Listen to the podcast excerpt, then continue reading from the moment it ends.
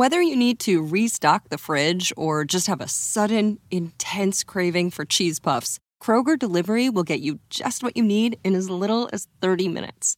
From groceries to household items, Kroger delivers right to your door. So don't let one major craving have you reaching for your car keys. Open the Kroger app and start your cart, whatever the cart. Kroger, fresh for everyone. Delivery times not guaranteed. Restrictions may apply. See site for details. This summer, when the sun's down, turn up the fun at Cedar Point Nights. The ultimate after dark beach party is every night from July 29th through August 21st. Dance with throwback DJ sets, challenge your friends with beach games, or just take it easy at fire pits lining Cedar Point's legendary Mile Long Beach. Then enjoy the new Lake Erie Luau, a food experience like no other. For a limited time, get park admission, luau tastings, and parking for just $69.99 only at cedarpoint.com. Thank you.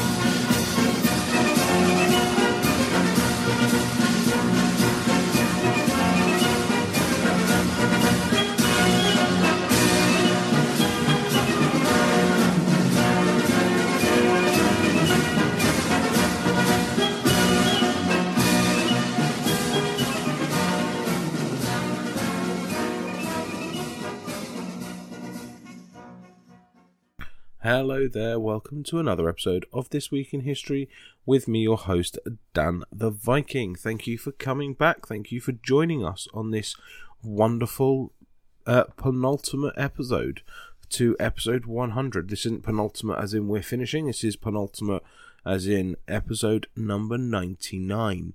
This is quite a fascinating episode and one I don't think many people know the story of. The man we're talking about today will go down in history as just George III, or the Mad King, what he was also known. He's also known as the King who lost the colonies, or the last King of America.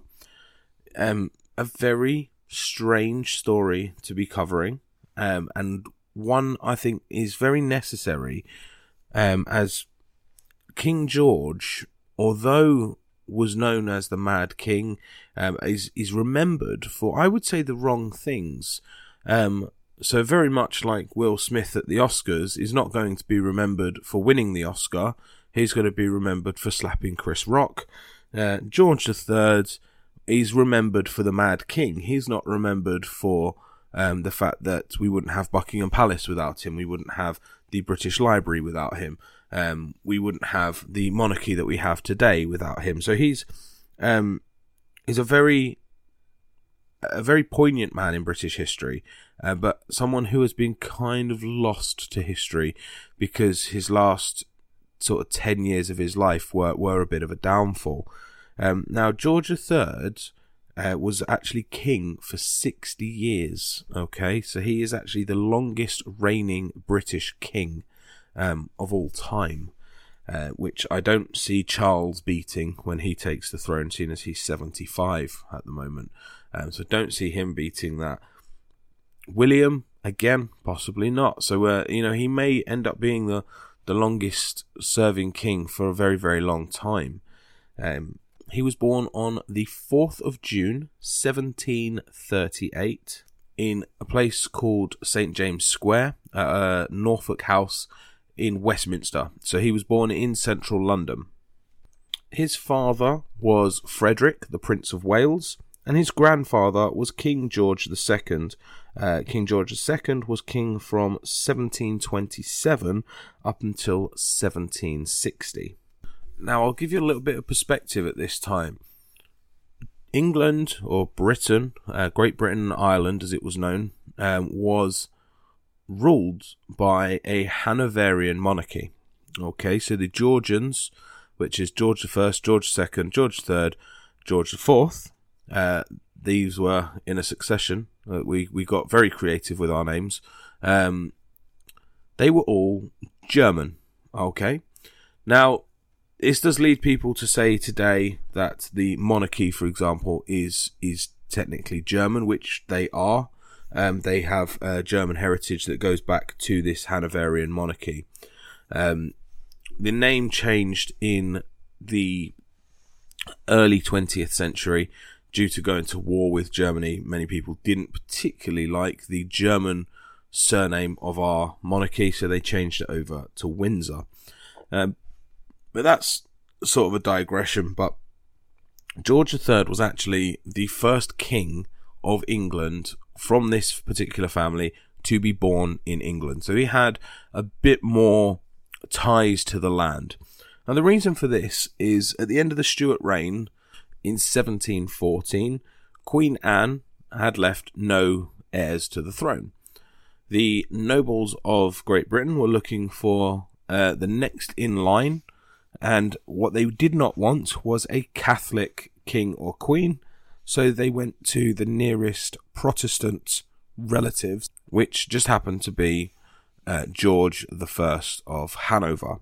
So he came over, took the throne of England. Uh, his son then took the throne, George II, and his son Frederick was in line to take the throne next.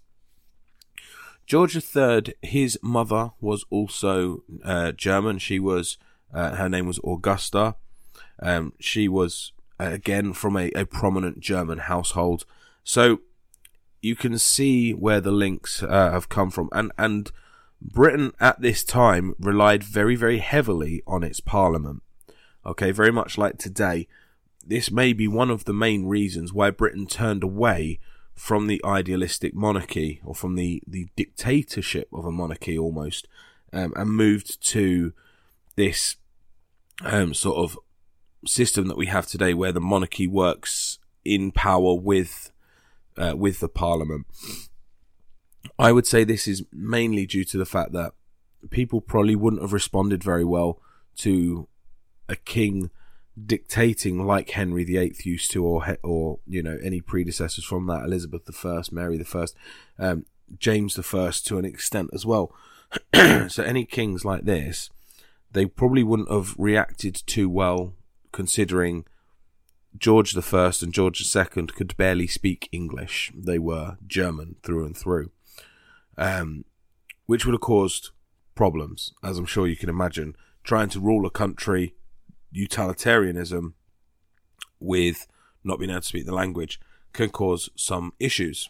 George the First was brought up to speak both German and English, as I'm sure you can imagine. He was supposedly um, intellectually challenged.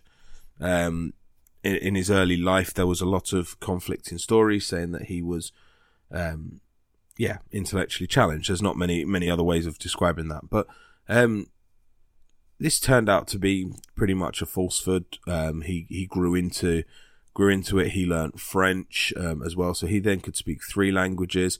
Um, he was quite good at music and arts and literature. He was a keen writer um, and a, keen collector of books. Um, so he he was a very learned man, but um, potentially at a younger age, uh, didn't really show uh, didn't show his full potential.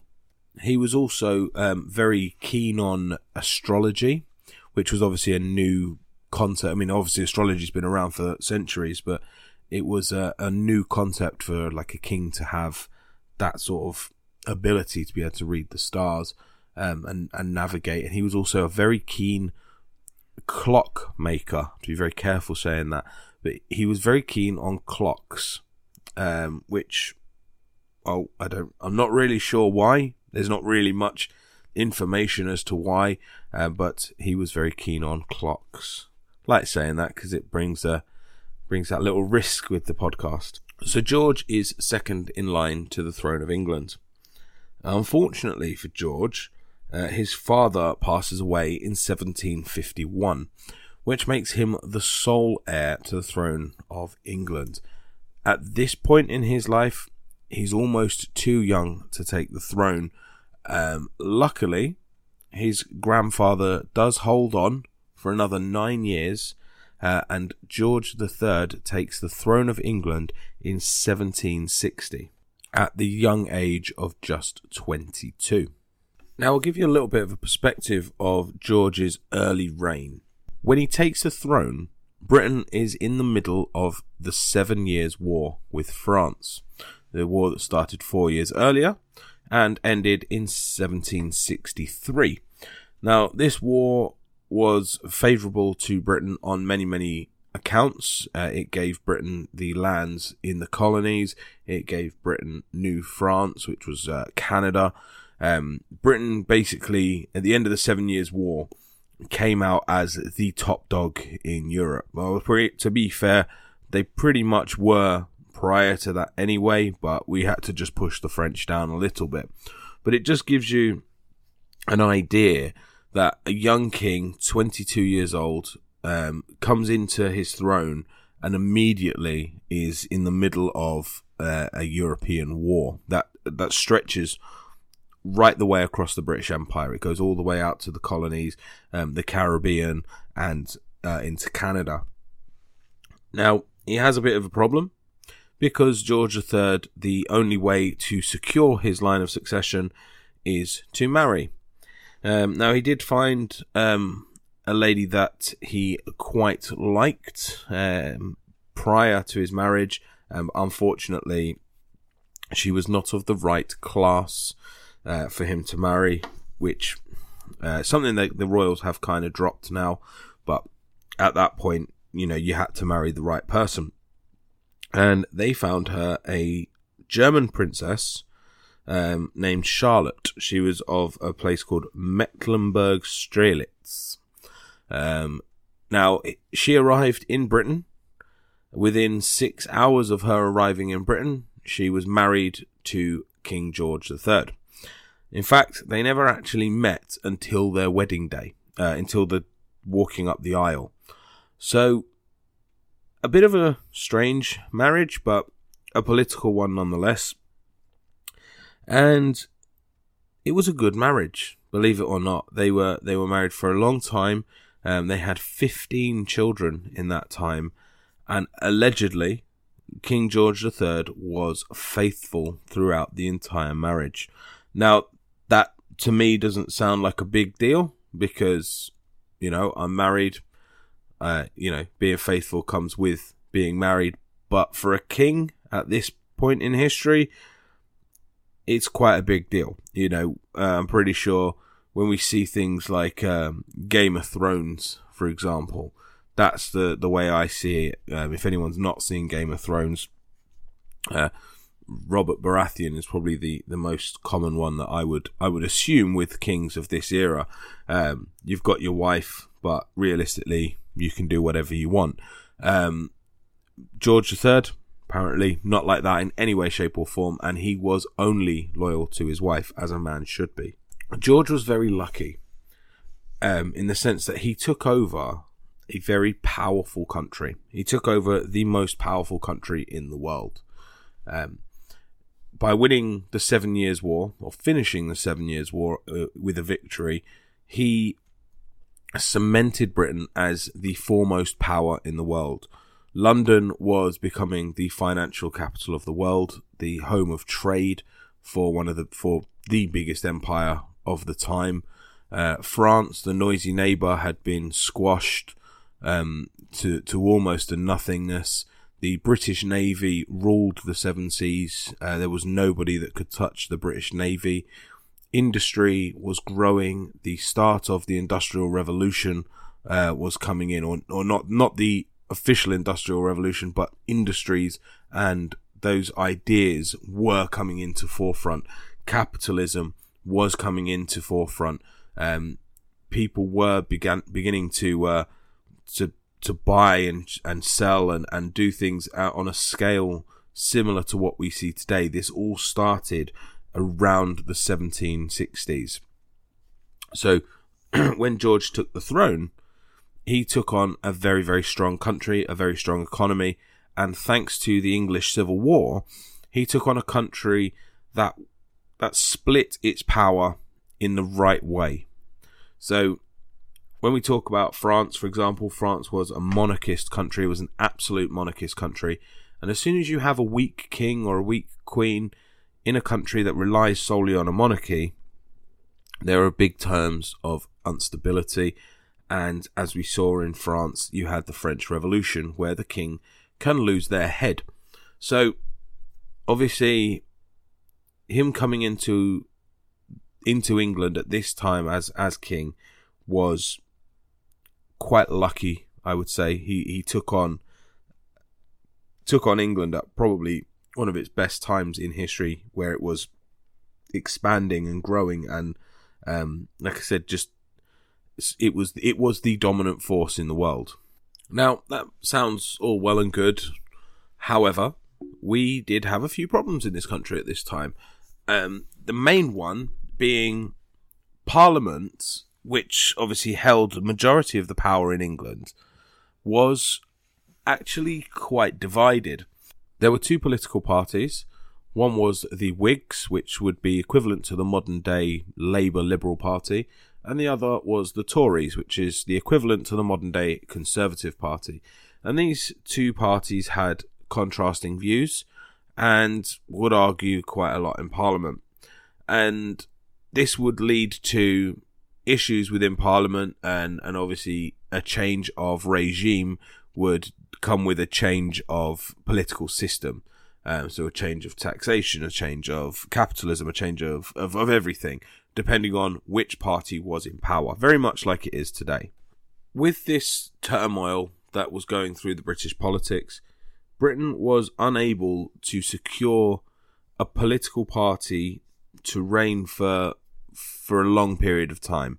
Um, so you had the Tories would be uh, political, uh, you know, in charge for maybe six six to eighteen months, um, and then it would flip over to the Whigs. Then it would go back and forth and back and forth, um, and it actually didn't get secured until uh, William Pitt the Elder. Okay, now there's a man called William Pitt. Um, his son was also um, prime minister at a later date, which is why William Pitt the Elder Obviously, there's one called the Younger as well. William Pitt the Elder formed a cabinet in 1766 and was prime minister for two years until 1768. But again, as you can see, not a very long time. When you consider someone like David Cameron, who was prime minister for 12 years, um, there's a bit of a difference there. He was succeeded or succeeded by uh, Frederick North or Lord North, who was head of the Tory party. Now, he came to power in 1770 as Prime Minister and was Prime Minister for 12 years. So, this was the first real push. But William Pitt the Elder is an important figure in British history because of what he managed to do. Um, but Lord North was the one who lasted quite a long time. After Lord North, the next Prime Minister was William Pitt the Younger. He was in office from 1783 to 1801. He was then Prime Minister again from 1804 to 1806. So, up until William Pitt the Elder, British politics was in a, a decline, a bit of a turmoil. And we then found three prime ministers in a row uh, that brought quite a lot of stability to the country and um, a lot more peace. So, with there being a strong political system and a strong leader in the political system, they were able. Uh, George III was able to actually be a pretty good king. Had there not have been this decent political system in place, it would have thrown up a lot more problems for the young king. So, the last king of America is what he's known as and I'm sure many of you have heard of Lord North. And this is mainly because he was the Prime Minister during the American Revolution in 1776. Now, to look at the American Revolution, you've got to look at how America started as a country and where the first colony was settled in uh, Jamestown in Virginia. Uh, the British then moved over, took over New England. You then had Quakers fleeing religious persecution in England come over and settle in uh, sort of the, the northeastern seaboard, uh, Massachusetts and that area. And you've then got the colonies extending um, down to the Carolinas um, and to places like Pennsylvania, where which was uh, originally a Dutch colony. Um, so the Dutch had a had a hand in that. Um, they also managed to lose uh, New Amsterdam, which became New York. For those of you who don't know, um, so New York used to be New Amsterdam, but uh, the British saw to that one. Um, and we, you know, the, the colonies expanded from there. The vast majority of Americans settlers at this time were British. They were first generation um, Americans. They'd not been, uh, you know, they they travelled across. So you then getting into a situation where Britain is finding it very difficult to rule the colonies, mainly because they didn't they didn't really rely on it. Okay, so America or the thirteen colonies um, had uh, abundance of cotton and tobacco, which you know was was important to the British uh, Empire, but in reality, they could have lived without it. You had all the felt and um, fur trade um, and the, the pelts and, and things like that coming from Canada. Um, so that was a trade that was necessary for the British Empire. It uh, it wasn't a luxury, whereas cotton was seen as a bit of a luxury. Tobacco was certainly a luxury. Um, also, tobacco plantations and things were a lot easier to control um, in the West Indies, so in the Bahamas, um, Barbados, Jamaica, those places like that. They were a lot easier for Britain to control a smaller island rather than the large plantations and the large vastness of America. So Britain focused their energies on Canada, the West Indies, and India. India obviously having the spice trade, the silk trade, um, a lot of other prominent um, trades coming out of India. India was the crown jewel of the British Empire as far as uh, the monarchy was concerned. So, why did Britain not fight for the colonies? This is one of the main questions. Why did George III not send the full army over there and squash the rebels? And this was mainly because it was seen as too much of an effort. It just didn't seem worth sending men to die for a cause that they didn't really care about. The, the British didn't really care too much about losing it, um, and therefore decided not to send the full might of the British Army over. There was also the fact that by the time they'd got there, or by the time they would have got there, had they have sent the army over, it would have been a much harder fight the French had already backed the American Revolution. There was a lot of soldiers and a lot of money ploughed into this revolution and this uh, independence charge, and the, the the the ability for the British to send troops over would have taken months, not days or hours. It would have taken months to send British soldiers over, and you'd be sending British soldiers over into ports that have been heavily fortified because they'd have had months to plan for this, um, into well defended and well stocked garrisons. And it would have just been. I mean, I wouldn't suggest that the British would have won in that instance because it's easier to defend than it is to attack. Um, but I would suggest that they would have, if they were to be successful, it would have come at a great cost of life um, and a cost of life that neither Lord North or King George III really wanted. Um, they allowed the English. What I don't like is they allowed the English servicemen that were there to either be killed or captured or to to turn blue coat from red coat. Um, so, but I mean that that's uh, that's pretty much a nutshell as to why George III lost the colonies. I put lost in quotations there. I would say he kind of just gave it back.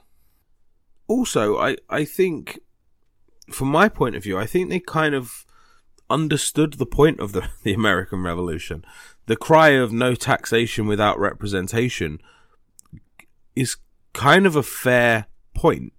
You know, the fact that they weren't asking for they weren't asking for independence at that point. Had they have Uh, had the Boston Tea Party gone a different way and the, the English turned around and actually got down off their high horse for a minute and said, okay, what is it you actually want? Oh, you want some, you want less tax, but you also want to be represented in Parliament. Okay, well, there's 8 million people living in, in England, and there's 2.5 million people living in America.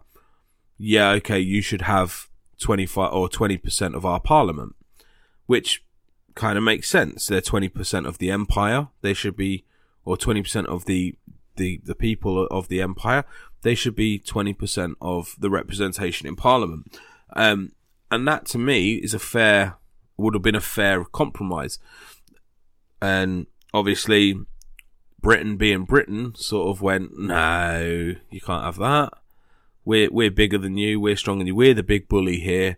Um, so that's not going to happen um, we're just going to keep taxing you. And in fact, we're just going to add another tax onto you with um, the postage tax or the stamp tax. And then they added the, the tea tax. And they just, you know, they went, the, Britain went a little bit OTT in regards to taxing the colonies. Um, and, you know, there's no wonder why it flared into um, a full fledged rebellion. Um, but like I said, it was going to go one way or the other. They were either going to knuckle under and get on with it, um, to which case Britain would be happy, or they would rebel and we'd lose the colonies, to which case Britain wouldn't really care. Um, so it was kind of a win-win for Britain. They don't, they now don't have to worry about the colonies. It's nothing to do with them. Um, this was until 1812 when America, uh, you know, up until 1812 when America decided that they had bigger balls than what they thought they did, and George III sent the entire British Army over there and squashed them and burnt down the White House. So, if you, you want to know how the American Revolution would have gone if Britain had sent the full might of their army in, look at the War of 1812. But that's not how it went, and you know, to be honest, I'm quite glad. You know, I quite like having um, America the way it is. I can't imagine if America was similar to Britain, how weird that would be. You know, America is a completely different country. It's wonderful and it's uh, it's got full of amazing people. And if it was the way Britain is, I just no, I just can't see it. So uh, it went the right way. Let's put it that way. The support in the colonies for the independence was massive. Okay, and this was guided by um, a pamphlet that was written by a man named Thomas Paine. Um, it was entitled Common Sense. Um, it's actually the best selling um, book or pamphlet in American history. Okay, so if you ever go get a chance to read it, have a read it. It's called Common Sense, and it does paint George III in a very, very bad light. And this is how he was viewed by the American colonies. It's it's amazing to think that uh, well to me this is this is pure propaganda at its best. And it does show that if you portray certain people in certain ways it does drum up enough support to allow um, something like a revolution uh, to happen. And this is exactly what did happen. And like i said to to all intents and purposes we we went to war in 1775 over this.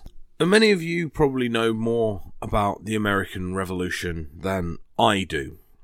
Um, you know, I know bits and pieces. I've not really looked into it. It's not a huge part of British history. And what I do know is um, General Cornwallis uh, was not the right man to protect British interests overseas. Um, they believed that there was a lot more support for the crown and for British rule in America than there actually was. And the war dragged on until 1783, which was when the Treaty of Paris was signed, um, and the British recognized the 13 colonies as independents um, from Great Britain. Now, the only thing I would say with this is to me that throws your Independence Day completely out of whack because they have it down as the 4th of July 1776, which was not the day the Declaration of Independence was made Uh, it was just the day it was signed. Um, it was also not the day that they started the war, and it's also not the day when it was official, which was in 1783. So a country fights for their independence. Until they actually gain that independence, they are not independent. Um, and they gain that independence in 1783 at the Treaty of Paris. So I, I, I think I find it strange, but it's always nice to have a date on something. But I, I do think that that was the wrong date they picked, the 4th of July, because realistically, um, they picked a date that, that was seven years too early. Um, because your independence started in 1783 when Britain decided that they were no longer going to bother with the colonies. Um, and they weren't going to lose more men to a fight that realistically they couldn't win. Um, you know, there's no point in trying to sugarcoat it. Britain was never going to win that war because it was too far away. And the with the French and the Spanish throwing their two pence in, Britain had no allies that would help um, in a war for their colony six thousand miles across the ocean. Um, it was just one of those things. It was always nice for the French and the Spanish to stick a dagger in the back of the British, um, and that's that's what that's what happened. So, um, like I said, you guys probably know more about the Revolutionary War than what I do. Um, and like I said, well, you know, we're only here. We're 23 years, 1783. We're half an hour into this episode. We're only 23 years into the reign of George III. This might be one of my longest episodes ever. So I do hope that you guys stick around for this um, and stick around for the rest. Uh, there might have to be uh, a bit of an ad break in the middle where I go and get myself a cup of tea. Um, so yeah, so that's that's the Revolutionary War in a British nutshell, as far as it goes. Um, that's a, a, little bit of a taster for Paul. Um, Paul's been asking, and uh, actually not just Paul. There has been a couple of other people ask for a British perspective on the American Revolution. Um, so there's a little bit of a perspective. Obviously, we've not gone into particular battles. Um, you can go into uh, Bunkers Hill, um, Lexington, uh, the battle for New York, where you know there there are many battles that you can go into um, that were you know with a with a British perspective. So there is more to it. Um, and we will get an episode out just on the Revolutionary War at some point. But this is one I'm going to do with with my dad, so stay tuned for that one.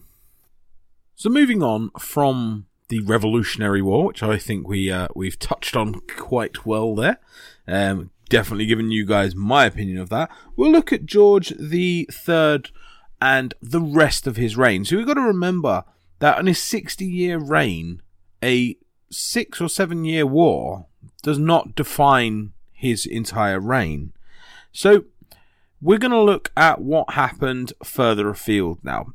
We're going to turn to the jewel of the British Empire, which is India, or was India. Sorry, not is, because we are no longer an empire. We're a commonwealth now.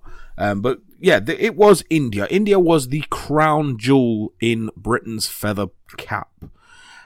And it was at the start of the 1860s, it was not that well owned. I'm not sure if owned is the right word or discovered because obviously it was. I'm not sure with the word there, but I'm sure you guys can uh, fill in the blank with that word for me. But essentially, India, only parts of India were under British rule. And Britain was escalating these uh, issues into more into inland. And over the next sort of 20 to 30 years, Britain managed to take control of the vast majority of the Indian subcontinent. Um, whether it's for good or bad, but for the for George III and for the British Empire, uh, control of India was essential um, to colonialism and essential to the Britain that we know today. Um, if it was not for the uh, the Indian uh, conquest, we we just wouldn't be the country that we are now. Um, and George III would not be recognised as the king he was. You know, um, Britain's rule over India pretty much existed because of George III's reign. It, it, it escalated to a handful of pockets to pretty much the entire country. We'll look a little bit further afield, believe it or not, even further than India. And we'll look at a man who goes down in history as one of the greatest navigators of all time, and that is James Cook. For those of you who don't know who James Cook is, he was the man who discovered many, many of the South Pacific islands, including Hawaii. Uh, he was the man who had the fleet that took the first settlers to Australia, uh, which was founded in New South Wales in Australia, and the man who uh, took the first settlers, or I put settlers in quotation, uh, prisoners to Australia and made Australia and New Zealand uh, Britain's penal colony. So, for those of you who don't know, Australia was once where we sent our criminals, um, mainly because we didn't want them in our country, and Australia was hot and deserted, and everything in Australia wants to kill you. So, it's not uh, not the friendliest place to to send people. So that that was the the reasoning behind it. Now we look at Australia as a fully fledged first world country, um, and it is absolutely beautiful. The first settlers that were there probably didn't think that at the time. It was more uh, they're as far away from Britain as possible. Um, but again, George III, first king of Australia. So he had a huge, huge part to play in world history, and and it's uh, another thing uh, you know to to look at is is his um his reign of Australia, his reign of New Zealand, his uh, reign of, of even areas like the Falkland Islands in in the south uh, in the South Pacific, um, South Pacific, South Atlantic, by Argentina. those islands. I've completely lost the geography map on on my head there. Um, it's not the Pacific; it's the Atlantic, South Atlantic. But um, you know, he he was essential to the expansion of the British Empire, and this was mainly aided by the British Navy. And at the end of the Seven Years' War, and like I said, Britain dominated the seas. They dominated the seas pretty much all the way up until the end of the Second World War, until uh, America now with probably the biggest and, and best navy in the world. Um, well, again, that's debatable, but it's definitely the biggest navy in the world. But the the British Navy has been for 300 years the best navy in the world. Um, and like I said, the only reason I'm saying debatable is I believe there was a series of um, naval games, and I put games in quotation, I'm well aware of the fact that a military exercise does not equate to military might. Um, but on the exercises between the British and uh, American Navy um, that were meant to last, I believe, around 48 hours, within the first hour or two, Britain had sunk and I put sunk again in quotations, but had sunk the vast majority of the US fleet. Um, whether that's due to the fact that our sailors are better trained, or whether we just had a good day, or whether it's due to the fact that we had different equipment to America, I, I do not know. I, I know for actual might and power of strength, um, America have the biggest army and the biggest uh, navy in the world. Um, but uh, unfortunately, guys, you can't beat 300 years of uh, naval power in the sea. So I, I would uh, I would go down that road. I mean, I'm not I'm not a naval man. Uh, my dad actually is. He's a big big naval fan. So I'd, I'd be interested to know what his uh, his opinion is on uh, whether the British Navy is still the most powerful navy on the seven seas. Um, I would say probably not nowadays, but uh, We'll leave that for you guys to debate. So, if you've heard the saying, the sun never sets on the British Empire, that comes from George III, because George III was the first king uh, of which the sun was always up at one part of the British Empire, whether that was Australia, India, Britain, the Falklands, or Canada. Britain, there was a sun up somewhere in Britain. So this all sounds rather positive. King George III comes to the throne at 22 years old. He fights for India. He fights for Australia. He does lose the colonies in America, but he makes up for that. He wins the Seven Years' War. He crushes the French Navy. He turns Britain into the dominant world power on the, on the global scale. And the sun never sets on the British Empire. But George III was a very ill man. It was believed that he had a liver disease that could cause bouts of insanity.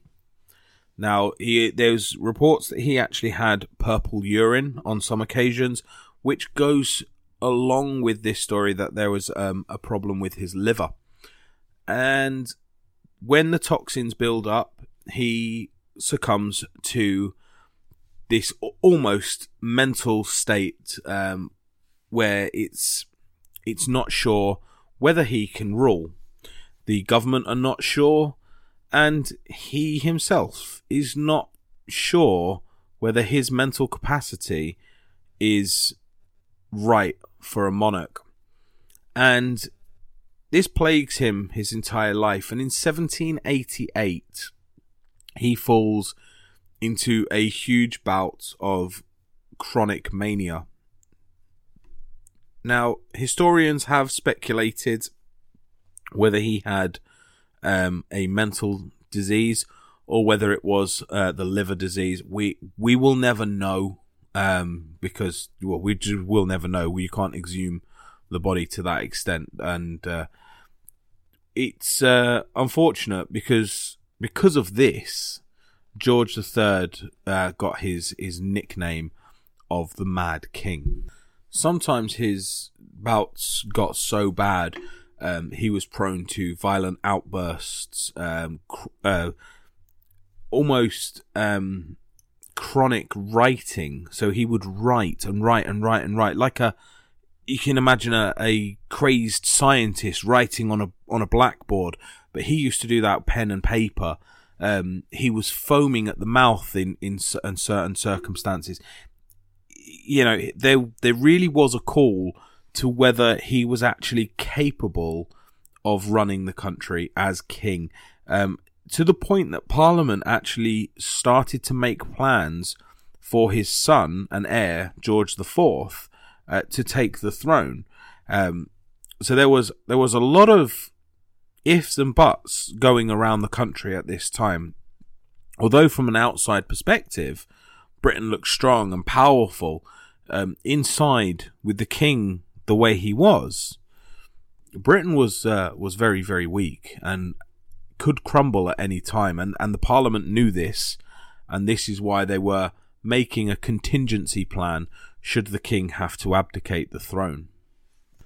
Many of you are probably noticing that around this time, in 1780, while George is going a bit mad, they might remember a certain thing that was going on in France in the late 1780s and 1789 saw the start of the French Revolution. For those of you who are not aware of the French Revolution, it was essentially the French people rising up and taking down the monarchy. Louis XVI was ousted in 1792 and executed in 1793 and he was executed by the people.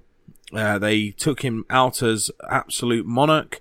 They reinstalled a parliament or a republic. Uh, France became the Republic of France, no longer controlled by a monarchy. They uh, beheaded, beheaded, beheaded. Put your teeth in, Daniel. He they beheaded Louis the Sixteenth and his wife Marie Antoinette in 1793. This was an act that George III denounced drastically, said it was the work of savages. Um, and he was frightened. This was a revolution that was sweeping the nation of France. It could have swept across the channel. people realized that you don't need a monarch to rule a country, especially if the monarch is not that good. Louis XVI had his problems, George III had his problems. If the people were to turn against him, he could have found himself on the executioner's block. And he knew this. He was well aware of this, especially with Britain having a well established parliament, could quite easily have meant that no monarchy uh, would have meant a return to the old days of Cromwell, Lord Protector, and things like that. And for those of you who have put two and two together, yes, at the end of the French Revolution, we saw Napoleon, Napoleon Bonaparte, the Emperor who became the Emperor of France, and the start of the Napoleonic Wars, another war that Britain found themselves in the middle of under George III's reign. George III did have one feather in his cap at this point. The man in charge of Parliament was William Pitt the Younger. Very, very famous man and a very, very good statesman. One of the most famous prime ministers in British history. And if it was not for William Pitt the Younger, George III would have had a much tougher reign than what he did have, and also may have found himself, like I said, on that executioner's block. It was William Pitt the Younger that inf- informed the British people of what was going on in France, that turned the British people against the French Revolution, that set the British army up against Napoleon. It, without it, that man we could have been looking at a very different country to what we're looking at now. And William Pitt the Younger is probably worth an episode on his own. He's a very interesting character and had a very good 20 years as Prime Minister. It's important to note that the wars with France were separate. okay? So this was roughly a 20 year period where Britain was at war with France, but the first five years were what we call the French Revolutionary Wars. This was where France went to war with Prussia and later Great Britain.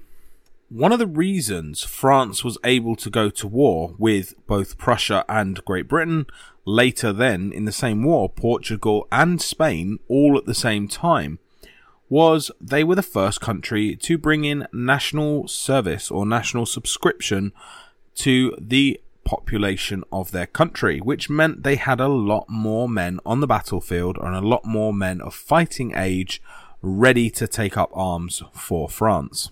In 1797, after five years, this war came to an end.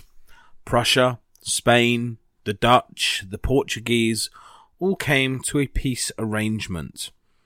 Everyone except for George III and Great Britain having seen that France was a republic and the fact that France had ousted their royal family meant that George III would never really accept peace with the French. He was never going to accept them. He never liked them. He never wanted to be part of anything they had do, going on. He was not interested in France in on any capacity other than to they would they were just the enemy. You know, they would they were the enemy. There was no other word for the French at this time, and George III was never going to surrender or come up with a peace agreement with the enemy.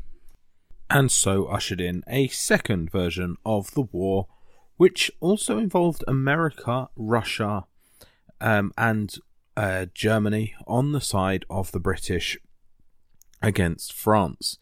Now, believe it or not, considering France helped America gain independence 20 years earlier, or yeah, 20 years earlier, you would think that in the late 1790s, America would probably want to return that favor, but they didn't. They uh, they actually helped help the English, believe it or not, and um, this war ended in 1802. So this wasn't a very long war. It was the, the second war of the French Revolution.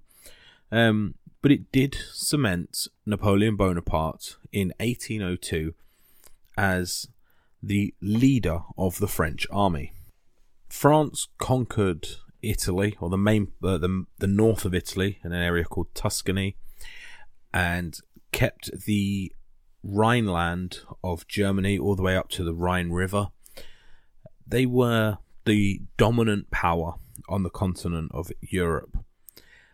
This ushered in a bit of peace in Europe in 1802, peace that would last all the way until 1804. so, an entire year of no wars in Europe.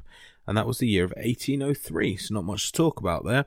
And in 1804, Napoleon Bonaparte got rid of the French Republic and named himself Napoleon I, Emperor of France. So now, the next era is when the Napoleonic Wars started, and Napoleon made himself enemy number one. Now, we can't talk about the 1780s to 1790s going into the 19th century without talking about Ireland. For those of you who are aware of Ireland and Ireland's rich history with England, the history that probably, not probably, definitely is uh, more English favoured than Irish, um, you'll be well aware of the rebellion in 1798. Now, this is one thing that irritates me throughout history is that we call it a rebellion. Um, the same goes for the Indian rebellion um, and, and, and other rebellions throughout history, but the the fact of the matter is, the Irish people were being suppressed by the English to a massive, massive disadvantage to the Catholic um, and Presbyterian people of Ireland. In fact, it was that bad that uh, they they decided to rise up against an army and fight back. Now, a rebellion to me, when I look at uh, a rebellion, I would say the American Revolution is a rebellion or was a rebellion on the basis that they were British citizens or British people. Um, they were many of them were British immigrants who left Britain to go to America, um, fighting the British Army when you conquer a land with its own people, um, like we had with Ireland, like we did with India, that's not a rebellion. That is people standing up for their own country.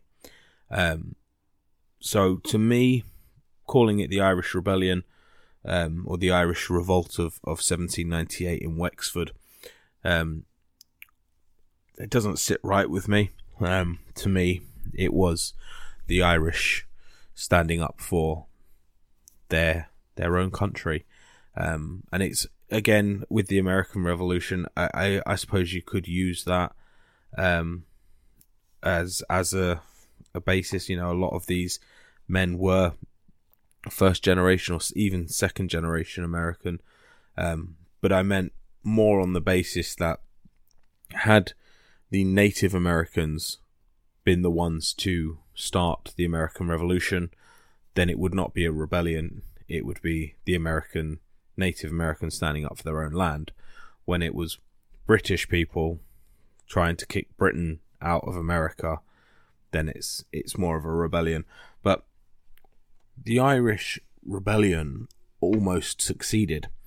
And it almost succeeded because the French helped out the French sent an expeditionary force to the west coast of Ireland, which helped out with the rebellion in Wexford. And they also sent a second, much larger force to Ireland as well. Luckily for the British, this was stopped by the Royal Navy. Had it not have been stopped, and France was able to have a trade route into Ireland, they would have a very, very easy hop over the Irish Sea into Wales to take England from the mainland. Obviously, there is the Channel, um, which would mean that they would be able to fight on two fronts and would make England very, very vulnerable. Now, the English came very close to losing Ireland. Very, very close. And the main reason that the Irish were rebelling was that the Catholic majority in Ireland was being suppressed majorly.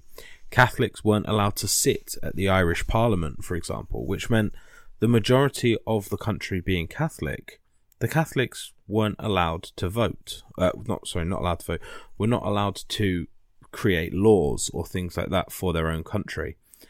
Um, the after this rebellion, the English got rid of that and allowed Catholics to to sit in Parliament.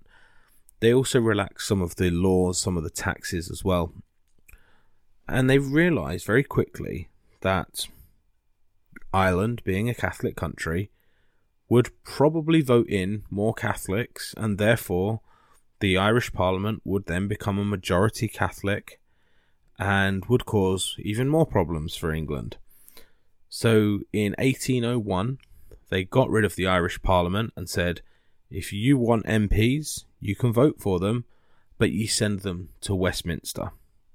And you, they sit in the British Parliament which meant that they could send 20 MPs that were all Catholic.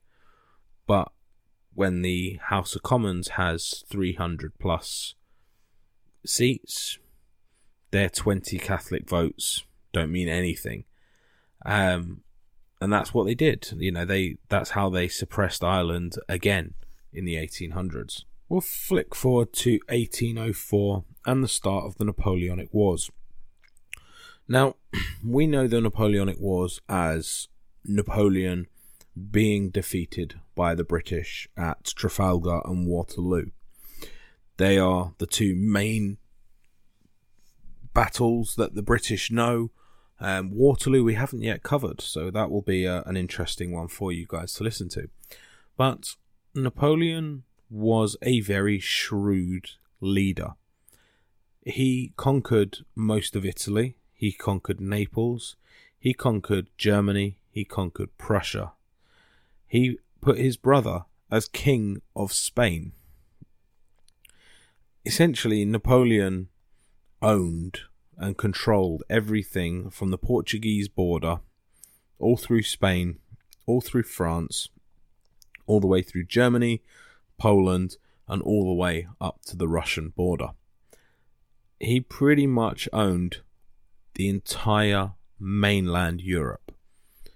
And only Britain was realistically standing in his way. Luckily for the British, they still owned the seas. The Battle of Trafalgar in 1805 cemented this, destroyed the French fleet. Napoleon actually said, If I can control the English Channel for one week, I can control the world. And that is how important the English channel is. Without that, we wouldn't have, uh, you know, without without defending that, we wouldn't have had our country, because Napoleon's force was easily big enough to overrun England. Problem is, he couldn't get here. So, considering much of his reign George III was involved in some sort of war. There was so much more going on. The Industrial Revolution had started, the invention of the spinning jenny, the invention of the steam engine, the start of vaccines. The smallpox vaccine was invented under George III's reign. The difference in agriculture the crop rotations, livestock selections, breeding selections, all things that came into fruition under George III's reign. And George III, for example, was so interested in farming and how to create a decent farming industry in Britain, he actually got the nickname Farmer George. George III also helped to end slavery. Now, he was well aware that slavery was a money maker for Britain. Okay. Now, there's no denying that many towns and cities across England and the and the world were created on the back of slave money. George III was an abolitionist. He was quoted in 1750 saying that slavery is abhorrent and has no place in today's society. That's in 1750. Now, it did take till 1804, 1804 for Britain to abolish slavery throughout the empire. Um, but George III was a man who believed that no matter how much money something makes you, if it's causing suffering and harm to other people, then it's not worth it. And that is exactly what he did. He was a pioneer behind ending slavery. And yes, it did take more time than what it probably should have done. And, you know, he followed the French. The French abolished slavery in 1797.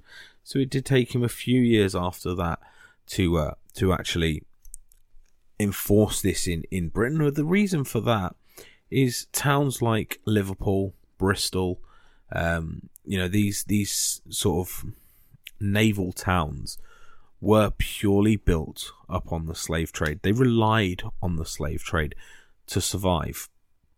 And he was well aware of the fact that if these weren't sorted in the right way, then he would have a lot more problems on his hand. Luckily, he was able to come up with a solution. And like I said, in it was 1807. I do apologize, not 1804.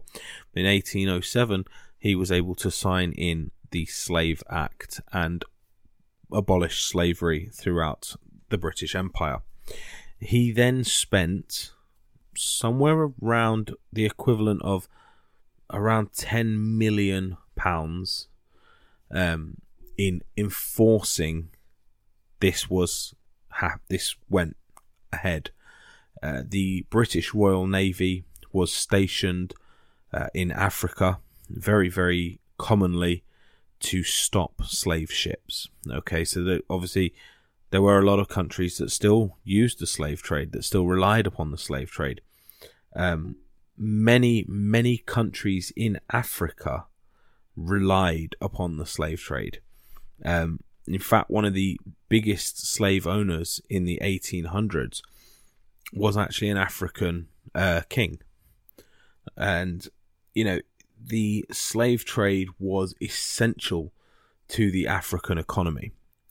And George and the British Royal Navy made sure that, to the best of their ability, any slave ships leaving Africa in the 1800s was to be stopped and turned around and have the cargo or the, the men and women on board returned to their homeland. This obviously put a lot of strain on the British Army, on the British Navy, um, especially when we're talking about they were in the middle of, of a war. Um, but this is something that he felt strongly about and something that he made sure happened throughout the British Empire. George III was the pioneer behind the British Library. He amassed a collection of around 65,000 books, over 19,000 pamphlets, and the biggest collection of maps and charts ever assembled by one man. The British Library is still there today. In fact, if you go into the British Library, there is encased in a glass cabinet that goes all the way from the, f- the ceiling all the way down to the floor. His library behind closed doors, but on display for people to see.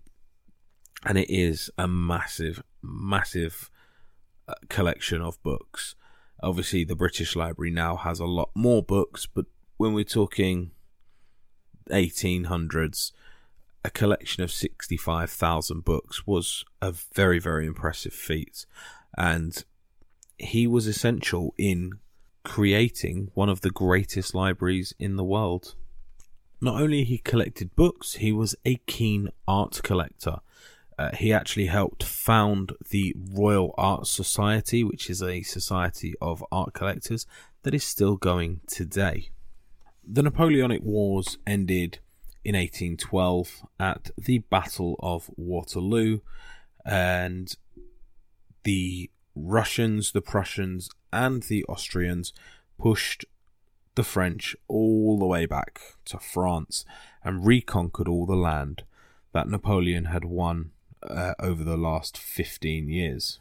Unfortunately for George III, he was in no state to celebrate this. His last public appearance was in 1810 at his 50th Golden Jubilee celebration. Just a week later, his wife would die. He went mad and was not seen in public for another 10 years. In fact, he was actually not seen alive for ever again by the public.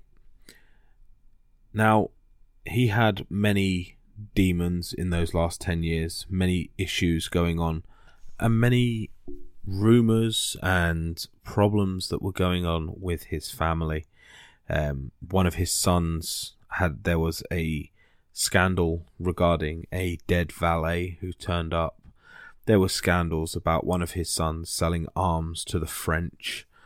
There was another scandal about George the Fourth, uh, his heir apparent, and his wife potentially giving birth to an illegitimate son. Uh, now, these rumours were squashed, but when you add all of this together and you then add in the death of his wife uh, just a week after his Golden Jubilee, um, he just went into a pit of despair and and basically spent the last 10 years of his life just uh, just locked in in the Windsor Castle. Um, he was very very in, unstable. Britain was in a a good place, and they were able to come through this. They were able to um, transition into a, a, position with no king. Um, essentially, they had a king on the basis that he was still alive uh, from 1810 up until his death on the 29th of January 1820. Um, he was still king, um, but realistically, his his son George IV, uh, the heir apparent, took on the main day to day duties of becoming the king um, and essentially Britain didn't fall into such a traumatic state as you might think. And this is mainly due to the fact that there was a nice balance between the royal and the parliament. Had there not been that link together, I think we would have had a few more problems. Again, added to the fact that from 1812, the war in France was over. Britain was still the dominant force in the world. You know, it, it, when you think of a king going mad for 10 years and you you go back to through history you think well if they've got no king you know they would crumble um, but britain had a good structure in place that was meant that they could survive and carry on through these troubled times and like i said unfortunately george iii did die in January 1820 after 60 years on the throne, making him the longest reigning British king of all time. Um, there are a lot of there is a lot of detail in that podcast, a lot of things that could be done on their own episode.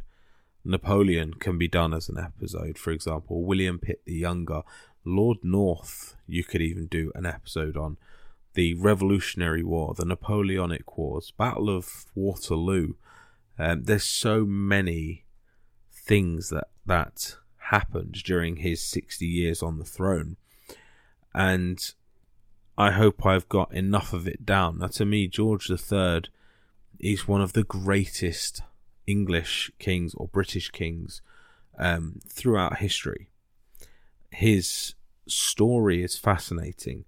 The fact that we wouldn't have things like the British Royal Library, the Royal Art Society, Buckingham Palace, the Industrial Revolution, um, agriculture, um, just so many things that he had his his hands in for the 60 year reign or for at least the 50 years that he was capable of, of dealing with them he really had an amazing reign and saw so many things you know the in the American Revolution the Irish Revolution the um the French Revolution he saw the first he was the first ever king of Australia. He was the last ever king of America.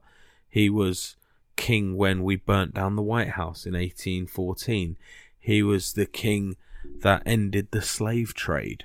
He was, you know, there was so much more to him than just the last king of America. Um, but unfortunately, George III is remembered as the Mad King, or like I said, the last king of America. So, I hope you guys have enjoyed this episode. Um, there, you know, there's so much more detail that we can go into on this, um, but obviously, when you're restricted to an hour or roughly an hour podcast, I know I've overrun this one, but um, we don't want to to keep you guys bored. you know, I like you guys coming back, and I do find when you do these really long episodes, sometimes people do switch off. So, um, let me know what you thought of this episode. This is a different one for me, um, because of the amount of detail that's in it. And strangely enough, like a, you know, when you think back to the Henry VIII episode, which many people I think were expecting this amount of detail in, there really isn't that much detail to talk about with Henry VIII. Henry VIII is famous because of what he did, uh, but what he did was not that much. What George III did is not what he's famous for. He's famous for going crazy, and that's pretty much it.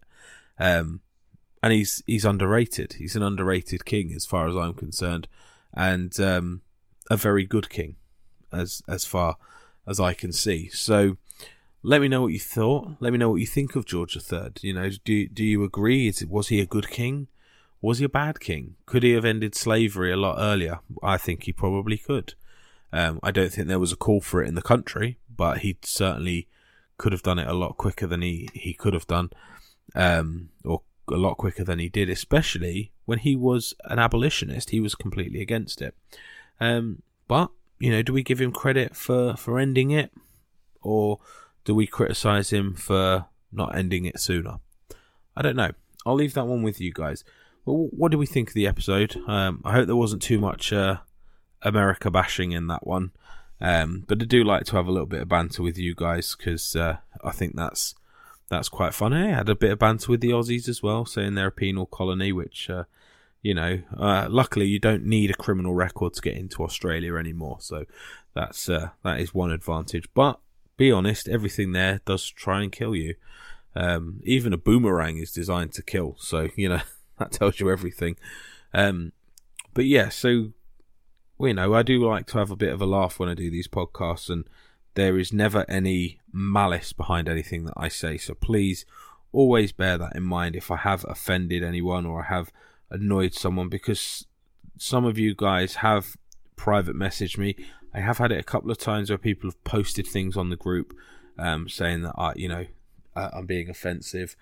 If I'm being offensive, come and talk to me privately, um, and I'll explain my point of view as to why I said that. The one advantage or the one disadvantage you guys will have is everything I say I will back up with a fact or two, which uh, isn't very well liked at the moment with uh, certain political parties if you can back up what you're saying. So, yeah, just uh, be aware if if I have offended you, just come to me personally and and we'll uh, we'll discuss it. But I don't think I have. I think it's been all all in jest and all a bit of banter and and you know I've got got across to you guys one of the greatest stories of one of the greatest Britons that have ever lived. So yeah, there we go. The royal king, the first German king to be born in England, George the Third the last king of America. Hope you all enjoyed it. Join me on Patreon, join me on Facebook, join me via email, twihpod at gmail.com, This Week in History on Facebook, This Week in History on Patreon, $5 a month. If you do want to join me on there, I will thank you forever if you join me on Patreon. Uh, you guys are the best of the best. I do have quite a lot of fans uh, we've got over a thousand of you guys coming back week in, week out to listen to these podcasts. So thank you very, very much for that. And stay tuned for that wonderful episode 100 um, with me and my dad. Um, it's going to be emotional. So uh, look forward to that one. And remember, guys, we all have history. Make yours great. Thanks for listening. Bye bye. After Justin Bieber teamed up with Tim Hortons to create Tim Biebs, he knew his job wasn't done. So he's bringing Tim Biebs back and pairing them with his delicious new French vanilla Biebs brew, steeped for 16 hours. That's 16 long, pensive, dedicated hours. But hey, take it from Justin. It's worth the wait. Try my new French vanilla Biebs brew for a limited time, only at Tim Hortons. Order it with your favorite Tim Biebs for the perfect pairing at participating U.S. restaurants while supplies last. In the heat of the moment, you're not just keeping it calm, you're keeping it cool too. With an ice cold cold brew. And not just any cold brew, but one that's slow steeped and mixed with brown sugar and molasses flavor. With a cold foam infused with brown sugar coolness and a cinnamon sugar sprinkle on top. That's keeping it calm, cool, and cold brewed. With Dunkin's new brown sugar cream cold brew, America runs on Dunkin'. Price and participation may vary. Limited time offer. Terms apply. Welcome to America, the land of junk sleep, where it's bedtime, but you're double booked. Here, there's always one more deadline to meet, episode to watch, or meme to share. The world may not want you to sleep, but we do. Only the sleep experts at Mattress Firm can help you find the right bed at the right price. Unjunk your sleep in store or online at mattressfirm.com today. In the heat of the moment, you're not just keeping it calm, you're keeping it cool too. With an ice cold cold brew. And not just any cold brew, but one that's slow steeped and mixed with brown sugar and molasses flavor. With a cold foam infused with brown sugar coolness and a cinnamon sugar sprinkle on top. That's keeping it calm, cool, and cold brewed. With Dunkin's new brown sugar cream cold brew, America runs on Dunkin'. Price and participation may vary. Limited time offer. Terms apply.